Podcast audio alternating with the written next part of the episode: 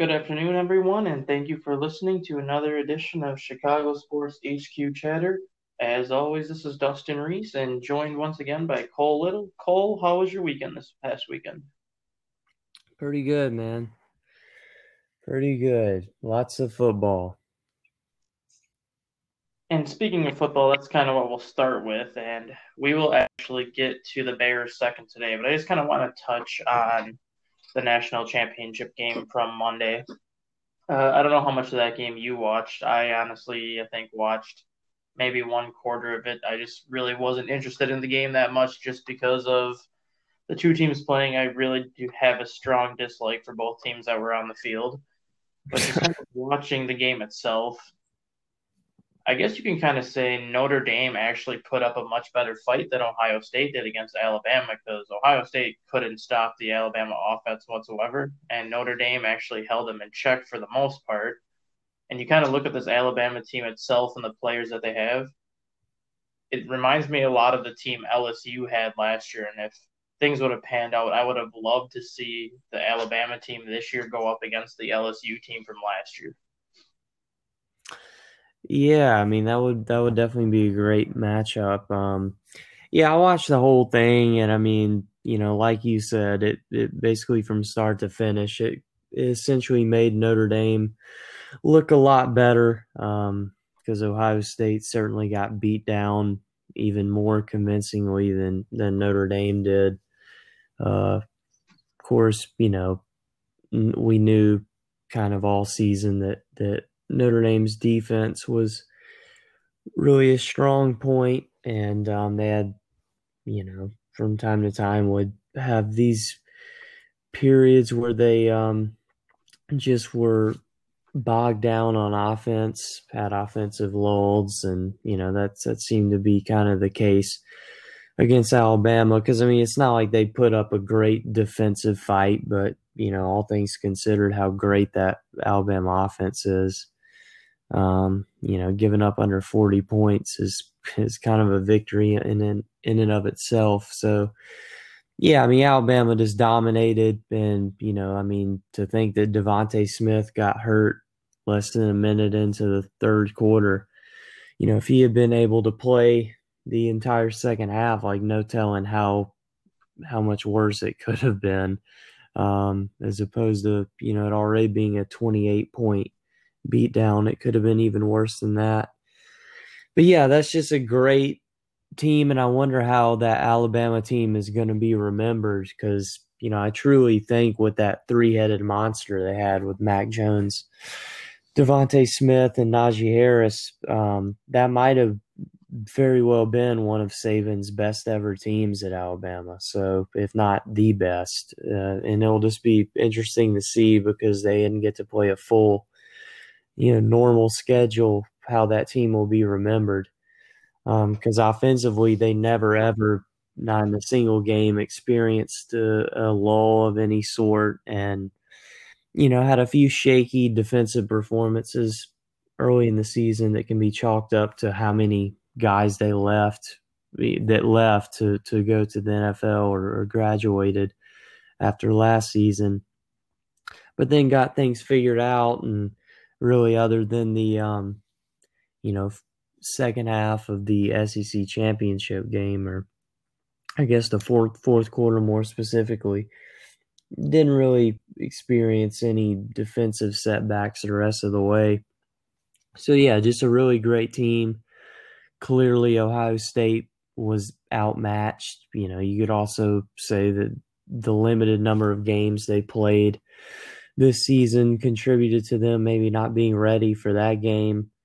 Um, but you know, at the end of the day, Alabama was just a significantly better team. I mean, Ohio State had some good possessions early on, but then Alabama, the Alabama defense really settled down, and and you know, and helping matters for Alabama was um, was an unfortunate injury to up front for Ohio State to one of their to arguably their best offensive lineman Wyatt Davis late in the first half because in the second half um, the Alabama pass rush dominated and yeah just ended up being a blowout. You know, kind of funny that um, despite all the uncertainty surrounding so many of these seasons during COVID, it seems like the logical champions won. You know, you had the Lakers won, the Dodgers won, now Alabama wins. We'll have to see who wins the Super Bowl. But yeah, and as for what you said about, you know, if LSU could match up against that, the LSU team from last year could match up against this Alabama team from this season, yeah, that would be interesting. I mean, that could very well determine like who goes down as you can maybe throw in the 2001 Miami team the best team of all time is, um, at least in modern college football. Um, have a round robin best of three with those, and I would like to honorable mention also throw in the Clemson team from a few years ago that went 15 and 0 only um, first team to do that. Uh, but yeah, I mean, this an all-time great Alabama team, I think, and it'll just be interesting to see how you know this team is remembered. Yeah, and I can't I can't even remember a time where if you look at Alabama's offense, they have Mac Jones, they have Najee Harris, Devin Smith, and all three of them I think finished in the top four of the Heisman voting with Trevor Lawrence getting in there as well. I can remember a team in college football history that had that many players on one side of the ball that potentially could have gotten the Heisman depending on how things went. And now you look towards the draft in the next couple months where chances are all three of those players are going to go out. They could pretty much alter the top 10 in the draft, in my opinion, because Mac Jones, I think, is a very underrated quarterback who, after the year he had, is going to start soaring up draft boards. Devin Smith's going to probably be a top five pick, if not a top three pick. And then you have Harris, who could potentially be a top 10 pick.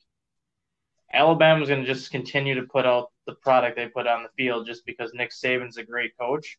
And Alabama, to me, is the closest thing to an NFL program in the college ranks year in and year out. Yeah, pretty much. Yeah, this this is a true dynasty. Yeah, DeVonta Smith could will probably be you know the first receiver taken off the board. Um, Najee Harris could very well be one of the first couple running backs taken off the board. And uh, yeah, Mac Jones is I'm sure has been climbing up uh, draft boards all season long. And yeah, those three were three of the um, top five Heisman uh, vote getters. Lawrence was runner up, and then Kyle Trask was uh, fourth, with DeVonta Smith winning it. Um, Jones coming in third, Harris coming in third and fifth. But yeah, that's you know a true three-headed monster, one of the best college football's ever seen in a single season, and yeah, I mean you know Alabama just is going to keep the keep the train moving I mean, some doubters were questioning if maybe the dynasty, the quote unquote dynasty, was over. You know, since they went two straight seasons without um, winning a national championship, which is like a big deal for Saban's Alabama team. And then, of course, last year uh, didn't make the playoff. Um, but, you know, this year they proved the dynasty is, which it very much is a dynasty, is here to stay. And you know, it'll probably remain a dynasty for however long Nick Saban wants to continue coaching there. Yeah, and I will switch over to the NFL side of things, and we'll get to the Bears in a little bit. I kind of want to look at the rest of the playoffs from last weekend as a whole first, and then kind of look towards things this weekend. But the way Super Wildcard Weekend played out this past weekend, the NFL proved to be genius by adding this additional playoff game. And not only that, that Nickelodeon broadcast that happened on Sunday proved to be maybe the best marketing strategy the NFL's had in years.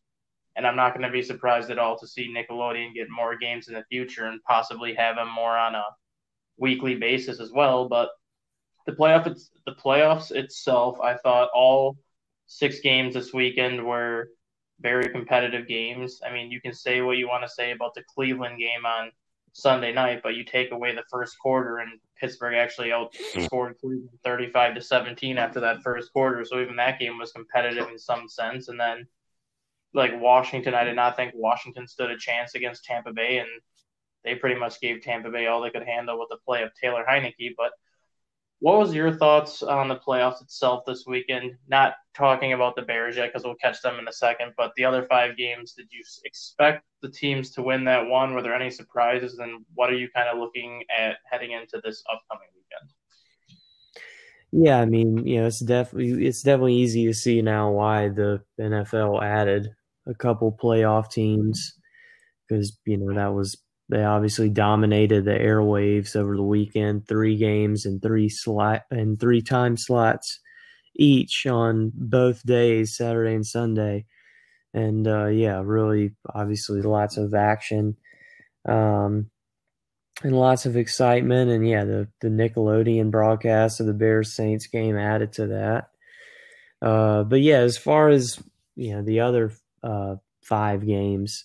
Um, you know, for the most part, I guess everything went sort of according to plan, but definitely, but definitely some upsets. I mean, I guess the, you know, the, technically there were four seeding based upsets, but of course the Bucks and the Ravens were favored, so those weren't technically upsets, but yeah, I mean the two true upsets, you know, I I wasn't expecting um the Seahawks to play that poorly offensively at home against the Rams. Of course, the Rams are a great defensive team, and and you know Seattle had a weird season, which I think is why they went ahead and got rid of Schottenheimer, the offensive coordinator, is just because you know it's like they started off the first month and a half or so looking like maybe the team to beat in the NFC, and then this gradually got worse, and you never knew which team was going to show up. Um, and interestingly, it seemed like as their offense got worse, their defense, which was on pace to be historically bad, got better. Strangely enough, but that was a big letdown against a Rams team that, you know, we nobody really even knew if Jared Goff would be able to play. Um, and it took an injury to the fill-in Sauter Wolford early in the game for him to get in. I mean, he probably would have gotten some action, gotten to see some action anyway uh, assuming that Wolford wasn't going to have a great game or, or, dominate or anything. But you know, they they maybe should have just started Goff from the get go, and he played pretty well. And you know, overall, that was that was pretty surprising though how um, lackluster Seattle was in that game. And then the Steelers Browns, the other upset. You know, another kind of surprise. I mean, with the Browns only getting to practice having one legitimate practice all week because of the COVID outbreak. Their head coach not there. Uh, I mean, they jump out to that huge lead early on, force all those turnovers. And, you know, this, I guess, similar to the Seahawks, this, the uh, Steelers had a season where it was maybe, they were maybe fool's gold early in the season. Uh, of course, they, you know, got to 11 and 0, but it was pretty obvious that they weren't you know, a conventional 11 and 0 team. They got some lucky wins, some low scoring wins, maybe weren't as good as their record indicated. But then to only win one out of their last six games, including the playoff loss, uh, that's just, I mean, that has to be a, a fairly historic collapse toward the end of a season, especially considering that you can't really pin it on any major injury. I mean, I know Bud Dupree getting hurt really seemed to hurt that defense, but him getting knocked out for the rest of the season. But you know, it's not like they had major injury issues and they just fell off the face of the earth essentially. And you know, Big Ben ended up having like putting up historic numbers in that playoff game, and the fi- final score obviously not indicative of how the game really played out, but. Uh, yeah, I mean, this is a strange way for for that season to go. Um, yeah, and as for the other three games, um, you know, Bucks took care of business. Uh, you know, Heinicke played the game of his life, maybe proved to be the quarterback of the short term future for Washington. We'll have to see. Uh, but you know, Bucks were able to stave them off, and and um, you know the Ravens. Uh, kudos to them for you know being able to to hold that high flying Tennessee offense in check, only giving up 13 points. Uh, you know, and, and the big question mark for Tennessee was their suspect defense, which actually played fairly well. But um, yeah, good job by the Baltimore defense to limit Derrick Henry.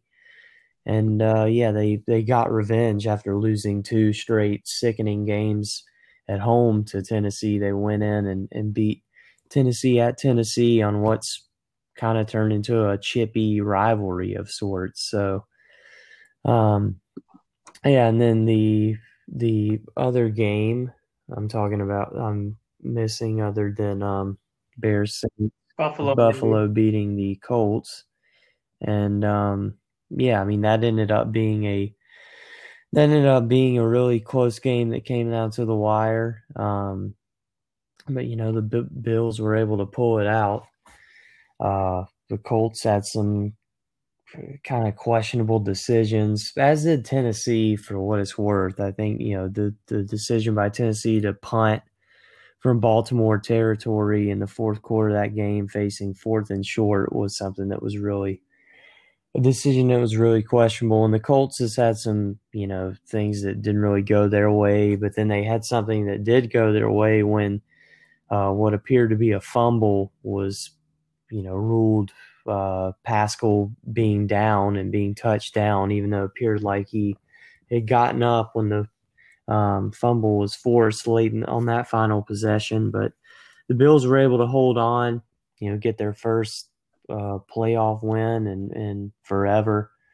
And um, yeah, I mean, you know, that was uh, certainly uh, certainly was, you know, a good game, a competitive game. Obviously, you know, the Colts at 11 and 5 a really good wild card team.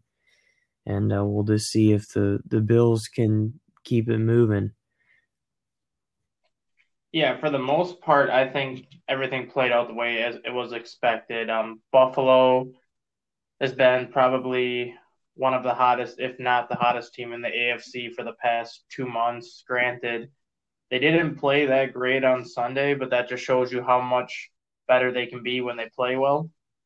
Uh, Baltimore is playing their best football of the year right now, where they basically had to win out since falling to six and five, and they've kind of rediscovered that offense that was working last year when they went 14 and two. So it seems like they're peaking at the right time. Uh, Kansas City's Kansas City. They had the bye. I guess you could say the Cleveland game. I think was the most surprising out of all the AFC games this weekend, mainly because the Browns struggled to beat Pittsburgh at full strength in Cleveland last week or two weekends ago. And then Cleveland has all the COVID issues, and Pittsburgh was now going to be using all their starters that didn't play against Cleveland in week 17. So I kind of figured Pittsburgh may basically beat them by double digits in that game. And apparently Cleveland was more up to the task than Pittsburgh was. So I'm wondering if that was more of a case of Pittsburgh looking past Cleveland, just thinking that they were the Cleveland Browns of old, where they're just going to come in and lay down. NFC, uh, Tampa Bay was favored to win, and rightfully so. Tampa Bay is playing pretty much like Baltimore. They're playing their best football right now. They've been playing their best football for the past month. Um, St. Louis or Los Angeles against Seattle. That was the one game that I was the most surprised at this weekend. Not because the Rams won, because the Rams and Seattle tend to split during the season, anyways, but just how the Rams won, knowing that Jared Goff was not going to be healthy and that the passing game was going to be pretty much limited. And then you have Cam Akers, who all of a sudden probably has the best game of his young career that Rams defense continues to show why they're the top ranked defense in the NFL. And now heading into Green Bay, where weather's going to be cold, it's going to be a physical game. The Rams might have a better chance than what people think, especially if Aaron Donald and Leonard Floyd can get after Aaron Rodgers. And that leaves the last game, which we'll talk about now, and it's the Chicago Bears against the New Orleans Saints. And I guess you could say it was a fitting end to the season. Um, all year we've been talking about the Bears offense and how inconsistent it's been, where they had three good games at the beginning of the year, then they followed that up with six very poorly games, and then they had four good games, and then You had the game last week against Green Bay where the offense looked like it took uh, steps backwards. Well, I would say the playoff game against the Saints, they probably played their worst offensive game of the season, and it could not have happened at a worse time. Trubisky really was not himself. I won't even say he wasn't himself. Trubisky really seemed to be missing Mooney in that game. Anthony Miller gets ejected, so that really didn't help his cause. Uh, Javon Wims drops a wide open touchdown where if he catches that ball, who knows what the final score indicates. But the defense did their job. They held the Saints to 21 points and gave the offense a chance to win. But offensively, this Bears team has so many issues right now, and now it looks like Allen Robinson does not want to resign with Chicago next year, which is really going to be hurting this offense next year. Yeah, um, yeah. First off, the Robinson news very disconcerting. It seems like he's already kind of reserved, uh, resigned to the fact that he's he's going to be moving on. But as for the playoff loss, yeah, you really hit the nail on the head. I mean, it's it was kind of indicative of the season with the offensive lackluster offensive performance and how you know they they seem to um, go back into a funk at the end of the season. Um, and yeah, that was obviously not an ideal offensive performance whatsoever. Of course, they score the one touchdown on the uh, what honestly might been one of the best catches of the entire season for the Bears. Um, Jimmy Graham's one-handed grab, walk-off grab on the final play of the game. But you know, other than that, didn't score. Other than that final drive with the Saints playing prevent defense, you know, they didn't put together a single touchdown drive the rest of the game. Uh, definitely a disappointing way to go out. But yeah, like you said, you know, not having Mooney in action was certainly something that hindered that offense, especially with how he uh, he really you know stepped up and, and came into his own uh, down the stretch of the regular season. So that was unfortunate. And then you know Miller, who was kind of underwhelming the second half of the regular season any anyway.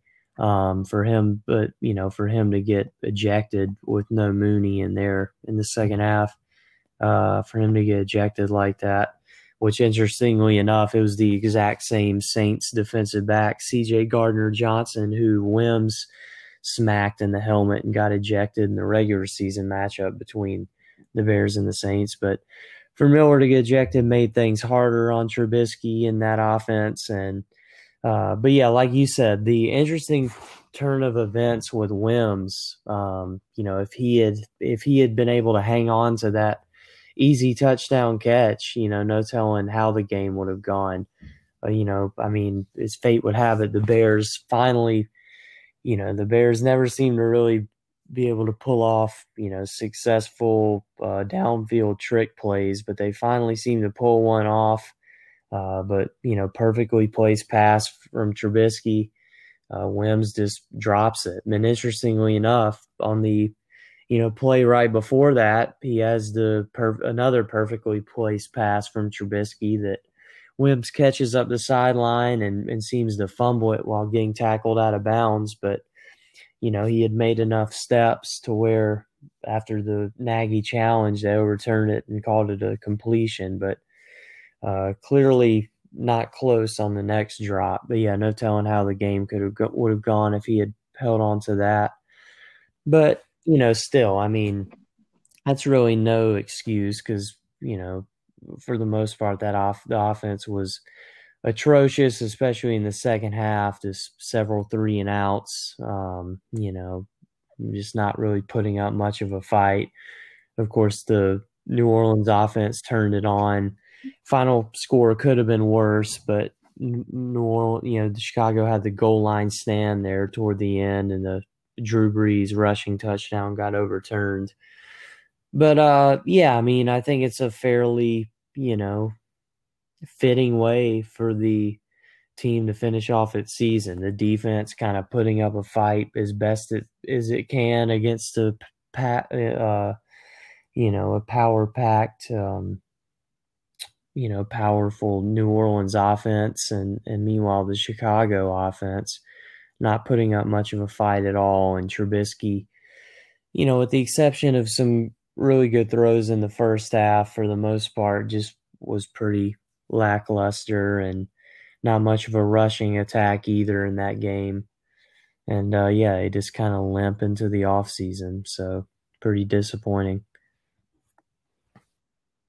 I know a lot of fans were expecting Ryan Pace or Matt Nagy to be let go this offseason, or both for that matter. And it does look like both of them are safe. I think we kind of both expected that, especially with the potential of a new president coming in. I don't think that the Bears wanted to completely clean house at that point. But the one thing that we need to note now is defensive coordinator Chuck Pagano has elected to retire. And granted, the defense was never at the level that it was when Vic Fangio was here. Pagano still had a top 10 defense the past two years. And a lot of fans don't realize it because it wasn't like the defense they had two years ago, which went on the field and you seemingly couldn't score on that team. But Pagano, I this Pagano is a great defensive coach. He always has been. I just don't think the Bears have the type of personnel in Chicago that fits his system. So maybe this is kind of the best thing for both sides. But with Pagano now opting to retire, who do you think would be a very good defensive coordinator that the Bears should go after, whether it's a former defensive coordinator looking for work, a current position coach in the league, or just a former head coach that may have gotten fired this year that could potentially come in and get that defense a lot closer to the Fangio level.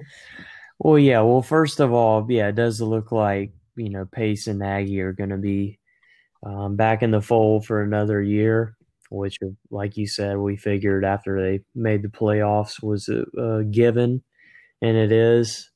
Um, you know, if this is indeed the end of Chuck Pagano's coaching career, kudos to him on a great coaching career. Of course, he overcame cancer while the head coach, being that serving as the head coach of the Colts, uh, had a pretty good run there. And you know, yeah, like you said, the defense the past couple years wasn't what it was for the Bears um, under Fangio, but you know, still pretty good. I mean, it's you know, and I guess especially if you look at kind of the age of the Bears defense and and what they were able to accomplish, pretty good. I mean, certainly lackluster for the uh, down the stretch of the regular season this year, but um, certainly helped carry the team.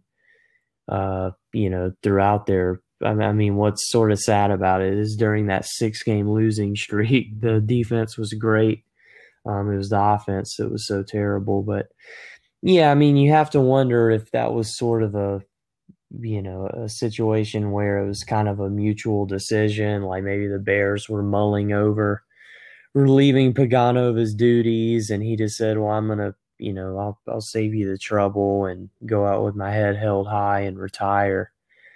Um, so you know, I, I don't know. Maybe it was he was he was sort of the scapegoat of the situation, but um, I mean, with that being said, you know, based on what we saw late in the year with Lazor calling the plays, I mean, it's it's worth you know it's worth him being back in the fold, and I can understand also Nagy getting another year.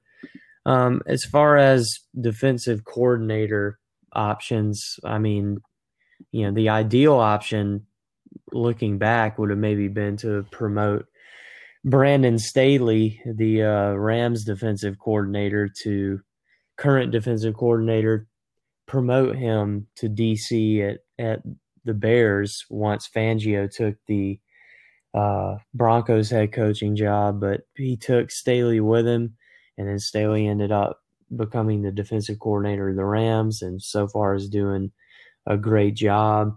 Um, with that being said, you know, maybe a former defensive coordinator of the Rams, Wade Phillips, could, you know, look to get back in the um, coaching game and, and take on the job with the Bears as a defensive coordinator. You know, he's a guy who has a lot of great um, experience coaching, you know, veteran laden defenses and, and making magic happen. Um, you know, and I would look to him as being somebody who could come in for a couple years, you know, with again with this Bears defense that has a lot of veteran talent, um, and just look to maybe you know, get this defense back to being, um, you know, one of the truly one of the best in the league, like it was under Fangio. And um, yeah, I mean, you know, he's a veteran option, but they might look to go younger. Who are you looking at as as some op- options for him? Well, I'd actually, I actually wrote a column this morning on this, and I kind of broke it down into three parts. And the first part of the column was basically position coaches that are currently coaching positions for other teams, and the names that kind of drew my attention was you have Aaron Glenn, the defensive backs coach for the Saints, who mm-hmm. ever since joining the Saints in 2016 has turned that secondary into one of the better secondary units in all of the NFL. I know he's getting some head coaching looks right now from his former team, the New York Jets, and a couple teams have inquired about him as potentially being a defensive coordinator. Uh, the other options I was looking at was you have Gerald Alexander, the defensive back coach of the Miami Dolphins, and when you look at how good the Dolphins defense was, especially their secondary, pretty much enough said on that side of things, even though that this was his first year as a position coach in the NFL. Uh, Teryl Austin, who is a senior defensive assistant for the Pittsburgh Steelers, and across the past past five years, the Pittsburgh Steelers have basically been the defensive standard in the NFL. So pretty much getting anybody from that system itself, I think, would work. And then I the second portion of the column I wrote was basically former head coaches that were fired this year that have had defensive uh, defensive coaching backgrounds in the past. I had Raheem Morris listed on that list, but I do think he will get a head coaching job somewhere else, kind of if the Falcons give him another shot or somebody else gives him another shot. So I don't think he would be on the list. Same thing with uh, Robert Saleh. I think Robert Saleh would be a great fit, but I anticipate him getting a head coaching job. And then I put Romeo Crennel and Matt Patricia on that list. Uh, granted, neither one of them have had a ton of success when they've been given the opportunity to be a head coach. But both Crennel and Matt Patricia sure know how to coach up a defense. And you can just look at the defenses that Crennel's coached in his career. You can look at what Matt Patricia did when he was the linebacker coach in New England under Belichick before becoming the play caller. And New England always had a top 10 defense when he was there. And then the final part of the column was basically kind of what you were going with with Wade Phillips and like coaches that used to coach or have been fired or have just basically stepped away from the NFL for the last couple years and may want to get back into it. Wade Phillips was definitely on my mind, uh, given his track record. But given given how old he is going to be, I think he's going to be like 77 now or 78. Might even be older than that. I don't know how much longer he would be willing to coach. Uh, Kris Richard from the Dallas Cowboys a few years ago, I know he was a hot commodity last year to be a head coach and never got a gig, and he stayed out of the NFL since was an option. I tossed Marvin Lewis's name out there, but I think he gets a head coaching job. I tossed Lovie Smith's name out there just for just for column debate, but I don't think he'll come back unless he's getting a head coaching job.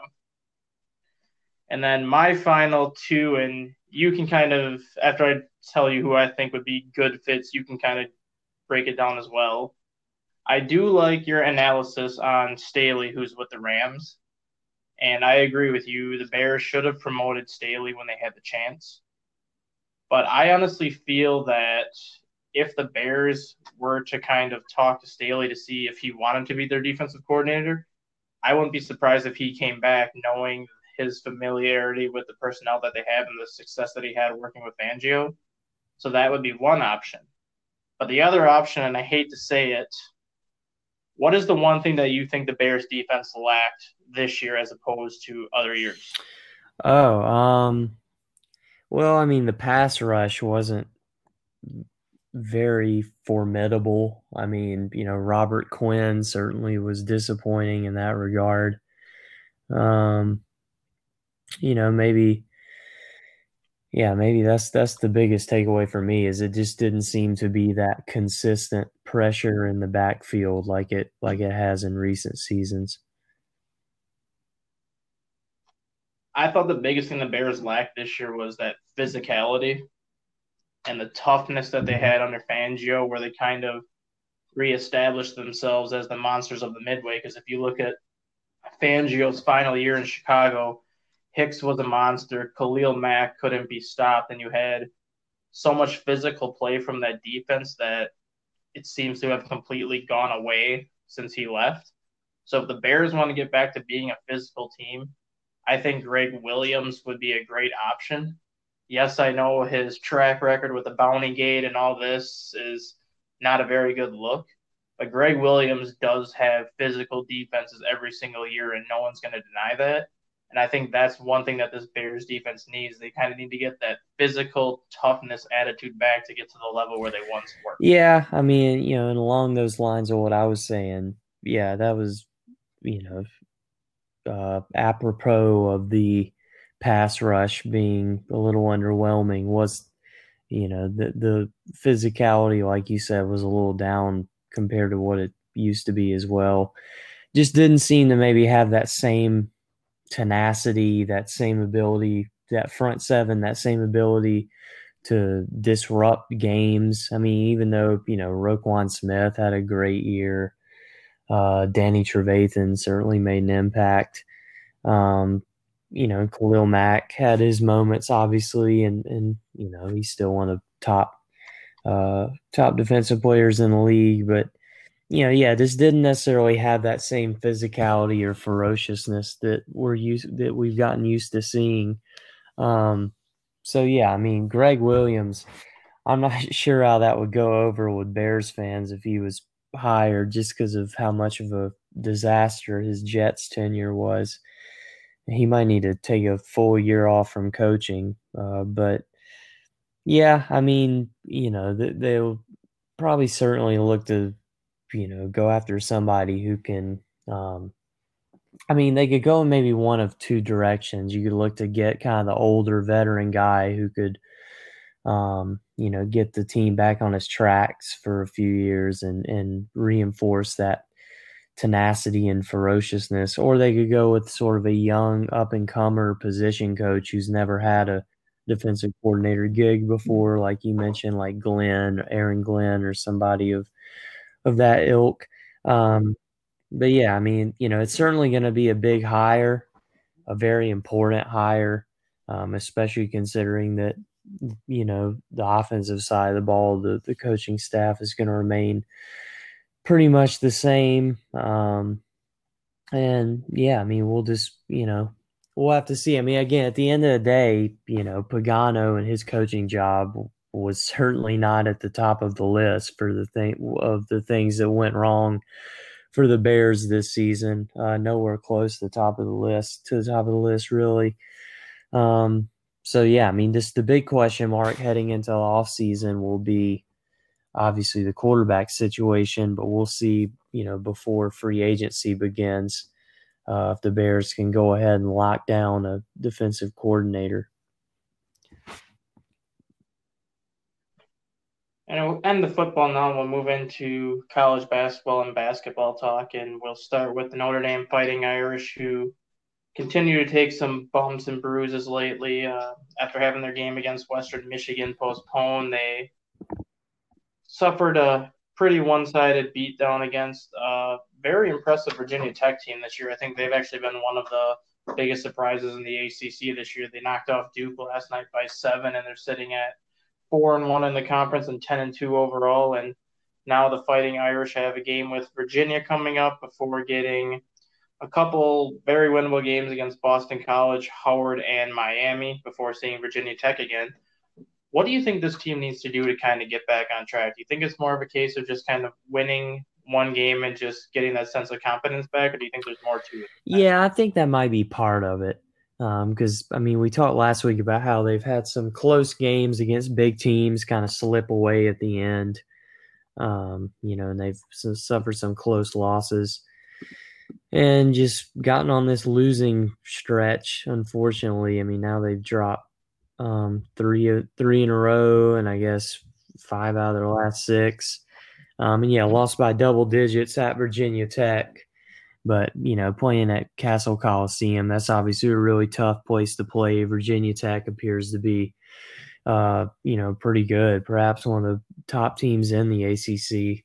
Um, so that's not a bad loss, obviously, but you know, um, now they have the big game at Virginia, so we'll see how they do there. That's that's tonight. We're recording this on Wednesday. Um, but yeah, I mean that might be uh, you know part of it. It's actually later this afternoon, but anyway, uh, yeah, it might be a, a, case where they just need to get maybe one big win. Uh, you know, including perhaps at Virginia today, uh, just to kind of get them back on track but you know, at the end of the day, this the the talent might not quite be there. Maybe a little too much youth. Um, and yeah, I mean, you know, simply put, they just might not be might not be cut out to be an NCAA tournament team this year, unfortunately. Um, but yeah, I mean, you know, if they if they're able to string together, I mean, there's still plenty of regular season left. Uh, if they're if they're able to string together some pretty good wins, they could certainly find themselves uh, in the tournament conversation. It's just a matter of being able to pull out pull out some wins and you know experience an offensive uptick because the defense has been pretty solid recently. It's just the the offense has been subpar.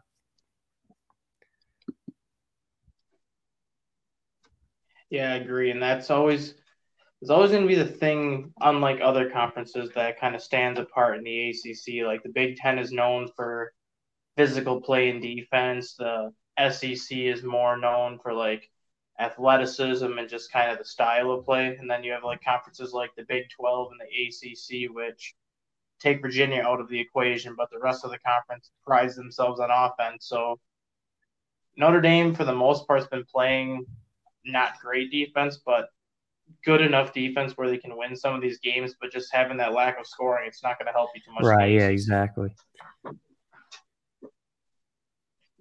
And with Notre Dame still struggling, you have a DePaul team that continues to struggle. They had two more games postponed, and then they ended up dropping two games in a row right after that, including their latest contest against number 25 UConn. After winning that first game, they are now sitting at one and four on the season with Georgetown and Butler and Marquette all coming up. Georgetown and Butler are very winnable games, but that game against Marquette, I think, will kind of see if DePaul is kind of recovering from this recent stretch we're in because, like we've talked about now the last couple of weeks, no team has had to go through as much as DePaul has had to go through this year. And I mean, the season's early for them, but it looks like all the constant schedule changes and everything like that has taken a yeah, definitely. Um, certainly I can imagine that wins are going to be hard to come by for this team in Big East play. Um, just feel bad for them and everything they've gone through. But yeah, they've already played UConn twice, a good UConn team, and lost both times. Uh, the the loss at home the other night, they only, it was a low scoring defensive battle. DePaul lost sixty to fifty three. Um, yeah, I mean they're just going to have to look to get wins wherever they can. I mean, obviously, it's it's not looking very promising right now, um, especially considering the Big East has you know plenty of pretty solid teams, and uh, it's looking like DePaul might wind up toward the bottom of the standings. But you know, the season, like you said, is still really young for them because uh, they essentially missed uh, the vast majority of non-conference play. So you know they'll just have to turn things around in a hurry. And then you have Illinois, who seemed like they were getting out back on track. They handled Northwestern by 25 points, and both you and I talked about Northwestern probably going to end up losing that game, but I don't think either one of us saw saw the game being as one sided as it was and then they go and drop a three point decision to a Maryland team who is two and five in conference and seven and six overall. But that just shows you how tough the Big Ten is. A team like Maryland, who's sitting towards the bottom of the conference, finds ways to win games, and now they have a number 21 Ohio State coming up at Michigan State, had or against Iowa at the end of the month. Things aren't getting any easier for Illinois, and they are two games behind front running Michigan right now, and that Michigan team all of a sudden looks like the cream of the crop. Yeah, things certainly aren't getting easier for Illinois, and you know, like you said, since we were last on air, uh, they destroyed Northwestern by 25 at Northwestern, um, but then experienced a letdown loss at home to Illinois or to Maryland, excuse me. Um, Maryland came up clutch down the stretch and that one and won by three. Uh, yeah, I mean, certainly not an ideal loss. Of course, Maryland is, you know, yet another good team. I mean, the, the Big Ten is chock full of NCAA tournament caliber teams, including Maryland. But yeah, things don't get any easier. Um, now you got to take on a ranked Ohio State team at home. Illinois does, and um, yeah, it's just going to be a grind. I mean, the Big Ten has established itself as far and far and away the best and deepest conference in college basketball this season, and you know it's just going to be a, a battle, a, a, war of attrition, if you will, to get to the finish line in Big Ten play, and Illinois is going to have their work cut out for them.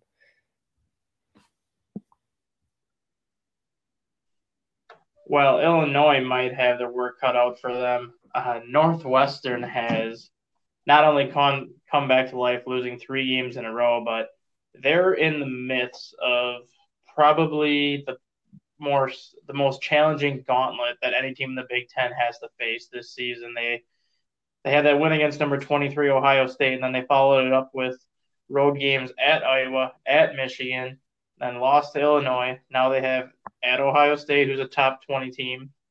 Following that Ohio State game, they have number five Iowa, then Penn State, then number nine Wisconsin, then Rutgers, then number seven Michigan before getting Purdue and Rutgers and Michigan again. Northwestern had that nice little run to start the season, but I'm basically going to say right now the next two weeks are not going to be pretty for the Wildcats. They're going to be really tasked with some. Yeah, they're challenges. probably going to be a team that really suffers due to the Big Ten's, you know, greatness and, and depth. Um, because yeah, after experiencing a really surprisingly good start to Big Ten play, uh, they've hit a speed bump for sure. Um, yeah, they've certainly laid an egg against Illinois at home. Uh, got clobbered in that one, like we mentioned. And yeah, now they got to take on Ohio State at Ohio State tonight. Uh, certainly going to be a tough one. Yeah, just you know, so many ranked opponents projected, you know, on their future schedule that they'll probably have to play ranked teams, ranked team after ranked team, and uh, yeah, not going to get any easier for them. But you know, we'll have to see. I mean, they may end up being a team that's record is not necessarily indicative of how good they are. Like they'll pay the price for being um, in a really good, deep Big Ten conference.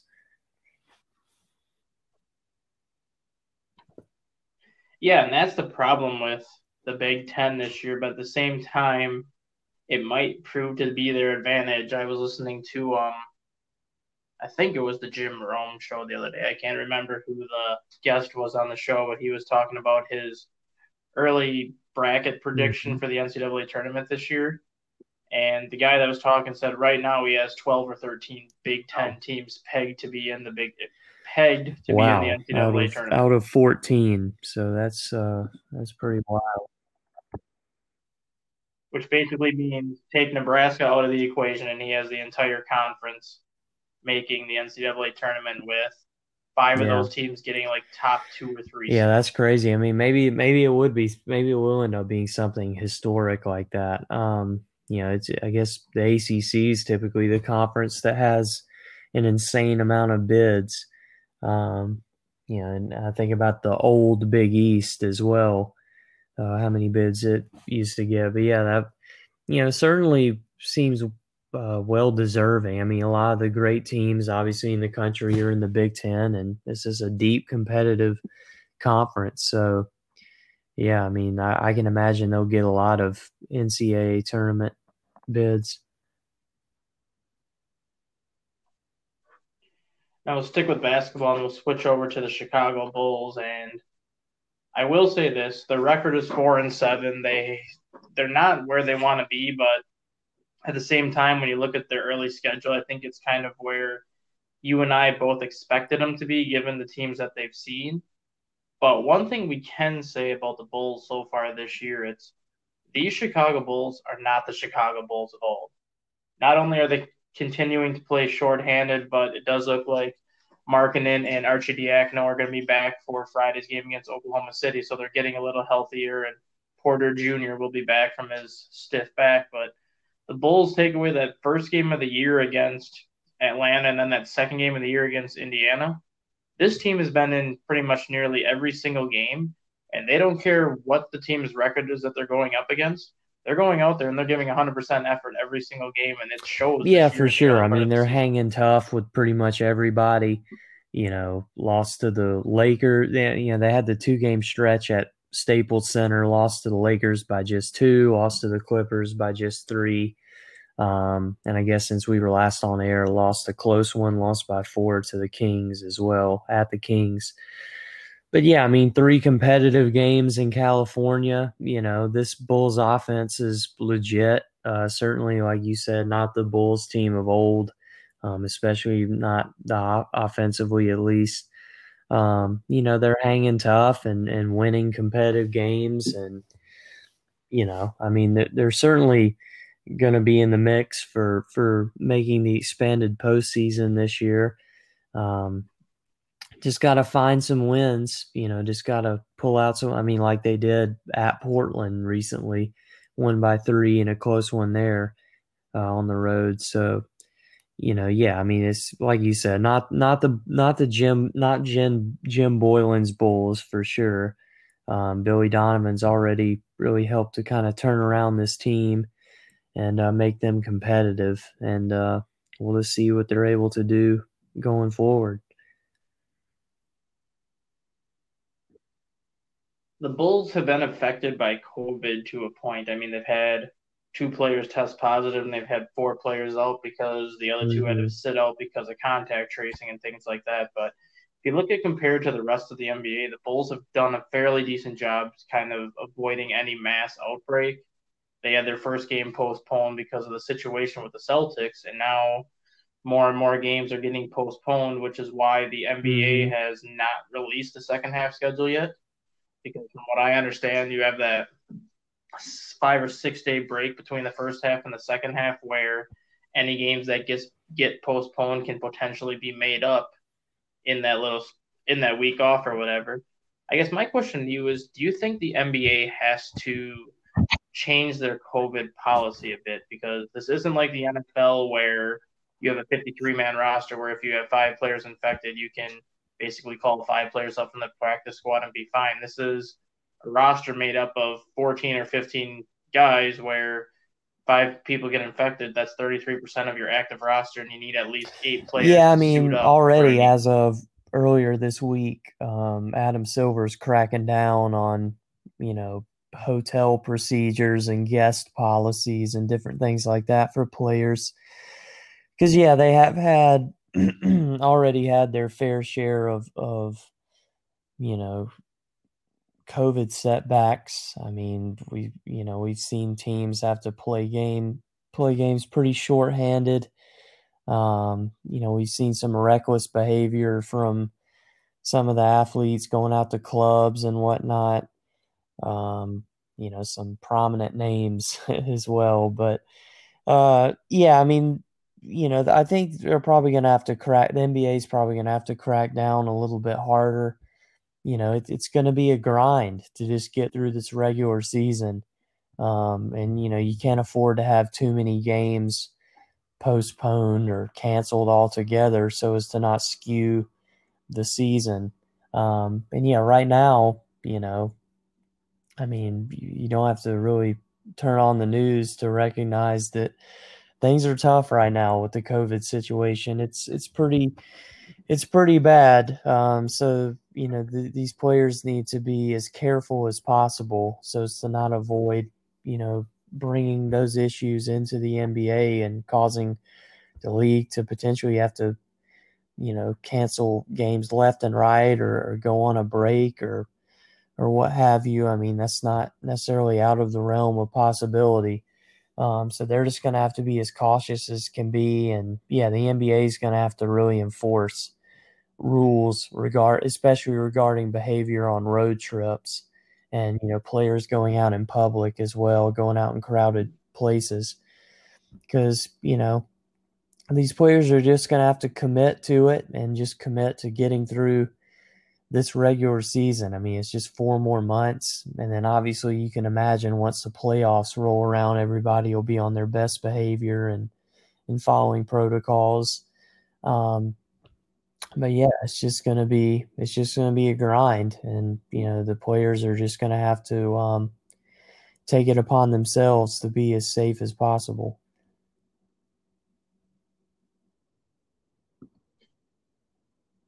I don't think the NBA wants to shut down. I know they're talking about it, but at the same time, Adam Silver did make a point to say that this was the one month that they were the most worried about in terms of positive COVID cases, where if they can just get through the month of January, the beginning of February, and kind of reassess how things are at that point, it might have a different outlook. I just know everyone was, even for the NHL, everyone was worried about this month and into February is kind of the tipping points because of cold and flu season and things like that. And obviously, around the country, we're seeing that. That obviously, when the cases kind of actually were a little lower than expected around Thanksgiving and Christmas, but now after Christmas, all this stuff, now the cases are going up, which was to be expected. So there is that.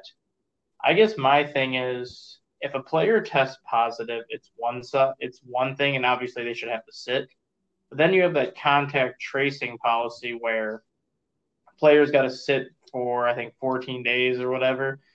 They may have to even tweak that a little bit to if you do have like a contact tracing policy where if you test negative for X amount of days, you may have to be added to that roster just to have a team have enough players to play. Because if you look at the case with um, Markkanen and Arcidiacono, they've tested negative for 10 straight days, but because of the 14 day period that they can't play, they haven't been able to take the court. So as long as a player is getting tested every single day and the test is coming back negative, there should yeah, no I totally agree. That's a little days. harsh and strict, and I have to wonder how much longer that policy is going to be in place. Because you know, if that policy is going to be in place for the playoffs, it's going to be a nightmare. I'm, I mean, you know, assuming that um, not everybody's been vaccinated by then. Um, you know, that's just, that's a little much a little excessive. I think they need to adopt more of the NFL's approach to that and not be as strict with the you know contact tracing. I mean, 14 days is is you know quite a long time um, the grand scheme of things. Uh, so yeah, I mean that you know that's something they could look to um, here in the coming weeks once we get through this critical period. Um, look to kind of loosen up on, lighten up on. Um, but yeah, you know, it's it's a tough situation, and it's this, you know, it's unfortunate because, you know, any fan would have liked for the bubble to mark the end of COVID affecting the NBA, but it's here to stay, and it's just going to be something that that is an underlying storyline throughout this entire season. Exactly. And I think it's going to be an underlying story for every sport, not even just in 2020, but for all everything starting in 2021. It's more of when are fans going to be allowed to come back? How many are going to be allowed to come back at a time? And even once you get through that hurdle, then it's going to be maybe even 2022, 2023, even. When is it going to be safe for a venue to have full capacity again for sporting events or for concerts and things like that. And if people think that it's never going to be safe, at what point does the NFL or the NBA or the MLB, for that matter, basically say we're going to go full capacity, attend games at your own risk because we can't afford to go three seasons yeah, without I mean, I don't, full capacity. Definitely don't have the answers to all that. I wish I did, but it's just going to be a tricky thing, you know, moving moving forward is is you know winter teams going to look to winter leagues going to look to get back to full capacity or maybe get back to you know as full of capacity as they can have while you know being able to maintain six feet, you know, the six foot social distancing policy uh, with mask. Uh, but you know, we'll just have to see. I mean, it's you know the financial ramifications are going to continue to um, have an impact this year and next year and who knows how long. So we'll see how seating attend and attendance policies are altered moving forward.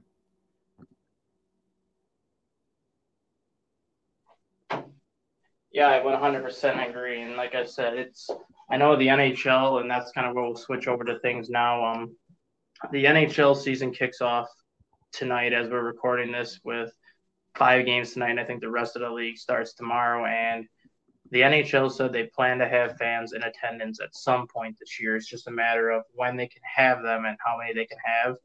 So far, the Dallas Stars, the Florida Panthers, and two other franchises are the only four teams that have confirmed that they will be having fans from opening night. And I guess the Ottawa Senators are one of those teams that said they will allow some fans as well. So there are some arenas that are already allowing fans in attendance. But with that being said, the Blackhawks open open their 2021 campaign tonight against the defending Stanley Cup champion Tampa Bay Lightning. It's obviously not the game you want a very unproven team to go against, especially when they're missing a lot of pieces in their own right. Uh, thoughts on what you think is, is going to happen tonight between the Blackhawks and the Lightning, kind of what you think the Blackhawks. Well, I mean, I you know, for the Blackhawks' sake, especially for their veteran players, I hope they're competitive. I hope they're a, a postseason team. Um, but you know, it might be some tough sledding early on, and you know they'll look to kind of come into their own as the season progresses. Of course, yeah, tonight have an open up at the defending champions at Tampa Bay.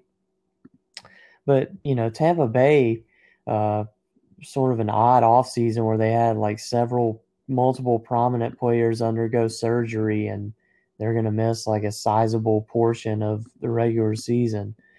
So I guess good for them that they went ahead and, and won the Stanley Cup this past season because it's going to be really tough for them to repeat. Um, but yeah, with that being said, I mean the Blackhawks could certainly you know hope and and look to start off one and zero oh with a win tonight in the season opener. But uh, yeah, I mean it's you know it's going to be tough for them to you know be a, obviously a Stanley Cup competitor, but I expect them to be a at least a playoff competitive team for sure. And I don't know how much you've uh, looked into the schedule and how much you dove into the schedule, but you kind of like how the NHL did the schedule this year, where they're basically doing baseball style homestands for each team, where each team will get four four home games in a week, two against one opponent, two against the other opponent. Then they'll go on the road for a week and have four games on the road, two at one place, two at the other place, since it's all since they're playing the same teams in the division all season without any cross division games. Do you like how they kind of did this baseball style homestand? And do you think it's something that could potentially stick long term, at least within the division, not necessarily when you go against Western Conference teams and cross division opponents. But do you think it's something that could stick? I like that they're doing it this division? year. I mean, it certainly makes sense, logistically. Um, of course, you know, they're Gary Bettman and the NHL powers that be are just trying to get through this regular season as efficiently and safely as possible. So yeah, that certainly makes the most sense, um, especially considering they're only playing within their division. The teams are that is. Um, yeah, as far as moving forward, I mean, I would expect that the NHL and other leagues are going to look to get back to as normal as they can, as soon as quickly as they can. So I don't know how much this will play a factor moving forward. I mean, you might see some of it just to mitigate, you know, travel and maybe give teams more rest days. Um, but you know, I just think for the time being, it's the most appropriate way to efficiently get through this season. You know, in the time of COVID.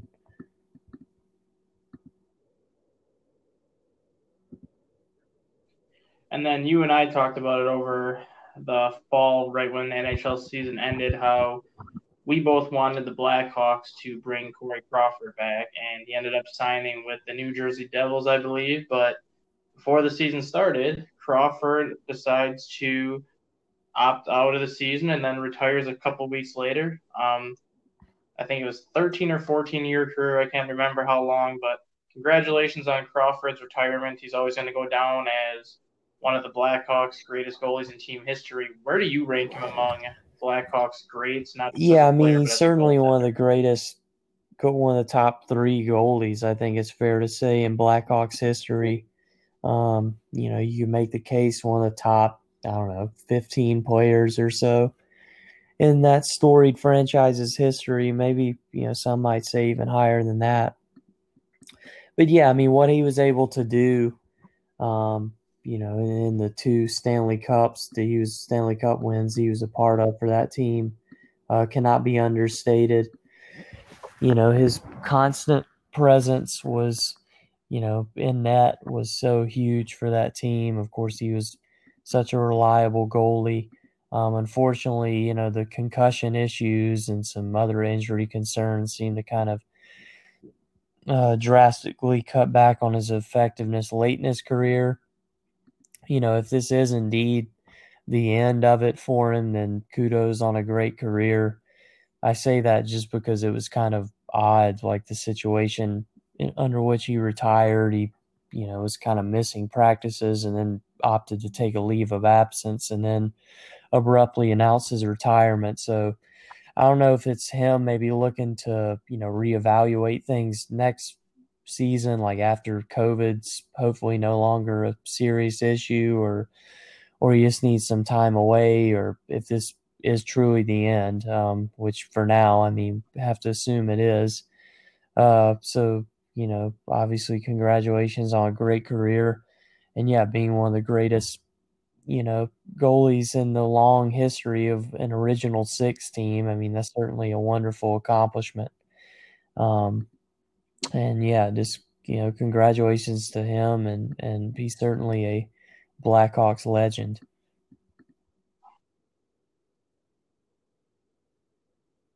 Last topic of the day will be Major League Baseball, and finally, after basically two and a half months of very limited to no free agent action. It seems like not only the free agent market starting to gain some traction, but the trade market is as well with the Padres kind of kicking things off, getting Blake Snell and Yu Darvish, then the Mets following by getting Francisco Lindor and Carlos Carrasco. Uh, with uh, Rob Manfred basically coming out, I think it was either Sunday night or Monday, saying spring training is going to start on time. Their goal is to play 162 games that are not going to require any vaccinations and things like that. It seems like I think teams kind of now have a picture of what to expect this season. So now it looks like teams are kind of going to start getting in line and kind of either start spending money, start making trades, and get their team ready for spring training. But one thing we do know is the White Sox sure don't care about the financial constraints that a lot of other teams do, as they've made no secret in their desire to compete not only this year but long term by getting Lance Lynn for on a multi-year deal and now turning around and getting the best closer on the free agent market in Liam Hendriks uh, a couple days ago. Uh, they already have guys like Alex Colomé in the bullpen. They have their flamethrower Garrett Crochet in the bullpen, and now adding Hendriks to the mix. This White Sox team is really establishing themselves as potentially the team to beat in the American League this year. I'm not going to quite say they're the team. yeah, I mean, yet, like you said, they're, they're the going all out. There. They're not worried about any financial ramifications here. They're just trying to build as complete a roster as they can. And yeah, adding Hendriks to that bullpen, um, you know, is potentially a huge move. I mean, that could really make the difference. Um, you, you know, that could certainly add to their win total per se is having him at the the back end of that uh, bullpen because yeah, he he put up some solid numbers and had some really solid appearances for the A's. So yeah, it's a big move, and you know they're just they're stacked, they're loaded, and they're going all in.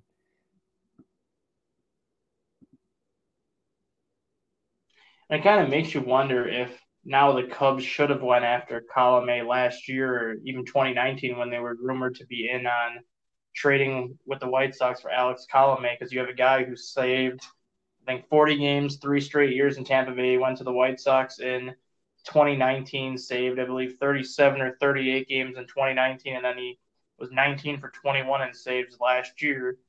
He's no longer going to be that team's closer. He is now going to be the team's setup man, where the Cubs have a closer in Craig Kimbrel, who, after what we've seen the first two years in him, I don't know if he's going to be able to be trusted in the ninth inning role anymore.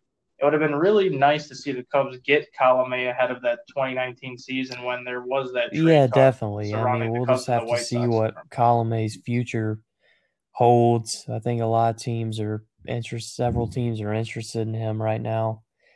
Um, interested in signing him, but um, yeah, you know, I mean, there are a lot of things looking back that you got to kind of wish the Cubs would have done within the past few years, but you know, certainly adding him to the mix um, would have Colome to the mix would have been great.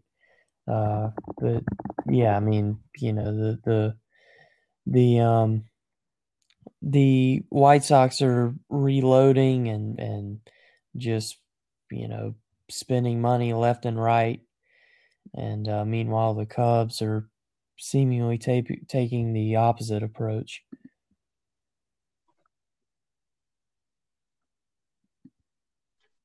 Yeah, the Cubs, I mean, they really haven't done much of anything this offseason. They've traded away Darvish and Caratini. They've gotten rid of Almora and Schwarber and Descalso, among others. They lost Quintana, Lester, Chatwood, among others. And I mean, the one thing the Cubs are continuing to do is sign minor league players for minor league depth. So I guess they're they could have an exciting minor league system this year if you look at it that way. But it does seem that the Cubs are on the verge of I'm not going to say making any huge deals because I don't expect any huge deals to be made, but it does seem like the Cubs have a plan in place for what they want to do.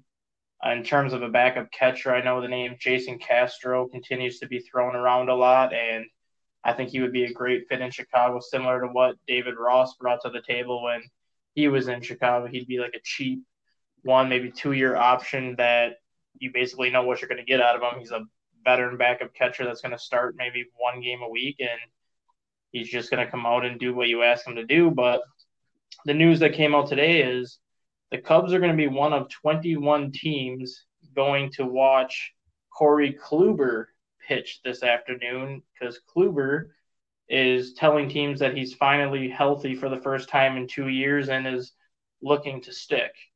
I know I wrote a column on this about a month ago how the Cubs should give Kluber a one year contract in terms of kind of like a prove it deal. And I think he would be a great addition to the rotation. He's not an ace anymore, but he has more experience than Alzolay and Alec Mills. Yeah, definitely. I, I, mean, he would, would be, a nice, nice assuming he's healthy, he would be a nice addition to really any rotation. Of course, his, I mean, former, you know, Cy, two time Cy Young winner, and his career just kind of tabled off these past couple years due to injuries. Um, of course, the Rangers stint last year didn't work out. He got hurt, you know, from the get go and and missed the rest of the season. But um, yeah, I mean, you know, I can imagine that, like you said, with 25 teams showing up to watch him, I can imagine that there's going to be a competitive market for him here in the near future as as teams prepare for spring training in the not too distant future. Um, but yeah, if the Cubs are able to add him to the mix, that would certainly alleviate uh, at least part of the um, you know void left behind by Darvish's departure.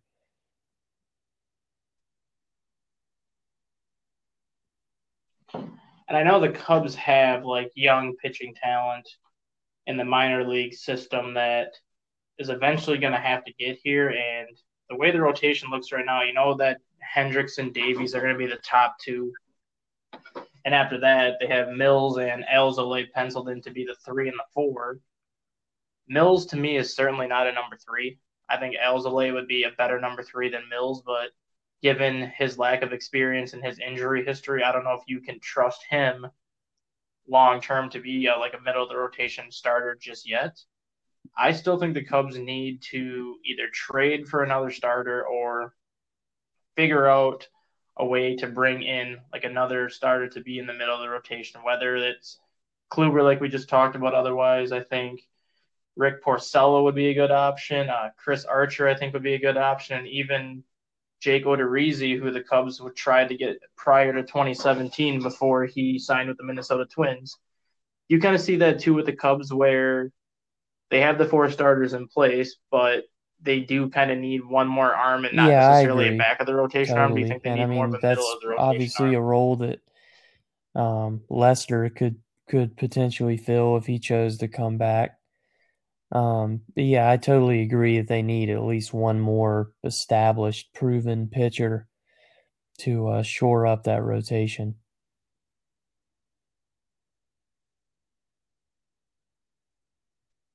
And I guess the biggest problem I have with the rotation now is actually two problems, but there's nothing that I can do about it, obviously, is you have Hendricks, Davies, and Mills as 75% of your rotation right now. Neither one of those guys has a fastball that averages 90 miles an hour. And out of every single qualified starting pitcher, I think those three are three of the five slowest in terms of average velocity. So that's not going to go well if they can't hit their spots. Right. But the other concern I have is the Cubs don't even have a single left-hander in their rotation. They went from having three lefties in Lester, Hamels, and Quintana to absolutely no lefties right now. If the Cubs even want to compete for the division, if they even want to have a chance to make the playoffs, there is no way they can get through a season without a left-handed starter in that rotation. And Brailyn Marquez is certainly not ready to be that guy. So where do you think they go from here in terms of getting a lefty in? Who do you think that lefty would be, considering the left-handed market is not? Yeah, I mean, I guess the, most logical answer to that question is. right now is Lester. You know, just looking to bring him back for one year, for one more year. Um, you know, if he's up for it. I mean, it. You know, assuming he doesn't want to take his talents elsewhere or uh, maybe call it a career, but it seems like he at least wants to pitch one more season. Um, yeah, I mean, I agree. You need to have, you know, after having several left-handers for several seasons, you need to have at least one left-hander at that in that rotation. So, you know, right now, I mean, it's mid-January, so it seems like the most logical answer is just to bring back Lester for a short-term deal, but they might look elsewhere.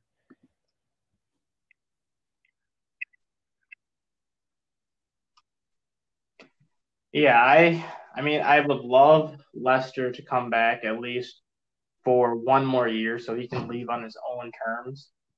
I just don't think given his age and given everything he's accomplished in his career, I just don't think coming to a rebuild or coming to a team in transition is in the cards for him at this point. And given that he does live in Atlanta during the offseason, I I pretty much said he's going to sign with the Atlanta Braves or he's not going to pitch at all. And I still think that's how it's going to be. I still think Atlanta would be the one team that would get him. I don't think he'll go anywhere else. I mean, he'll probably entertain the idea in Chicago, but I think they have to focus on giving him a more competitive roster in order for them to do that. But the two lefties I like, and one I think would be more of a long term solution than a short term solution. So I'll go with the short term one first. And the short term solution as a lefty would be Matt Moore.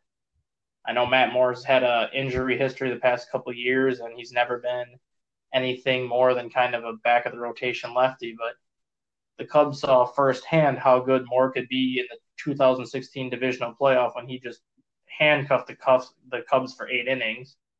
And then the other lefty that I noticed as a free agent that I would like to see maybe as like a three year deal, possibly a four year deal, is James Paxton. And similar to Matt Moore, James Paxton has had his injury histories, but at least Paxton has been an ace in the past. Yeah, those are all be a very good number three in that rotation. Um, targets as well for the Cubs. We'll just have to see. I mean, we're you know just been waiting around for them to make a you know a big move that's positive for the for the team for the you know at least for the 2021 Cubs. Um, so we'll just have to see what direction Hoyer wants to go in.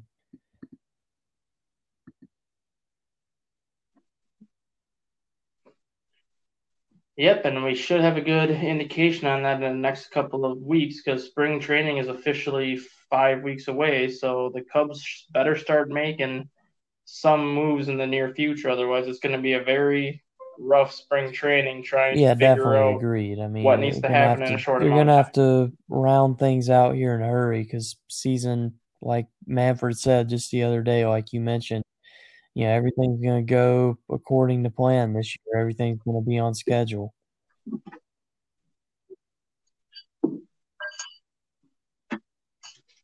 And that's all the time Cole and I have for you today. We'll be back next Wednesday at the normal Not time just, as always. um, Cole, is there anything else you want to add? You know, before we head again, congratulations on a great career to Corey Crawford and also, you know, Chuck Pagano, assuming they're calling it a career in their respective lines of work. Um, certainly their contributions to Chicago sports won't be forgotten. All right. Thanks, man. Talk soon.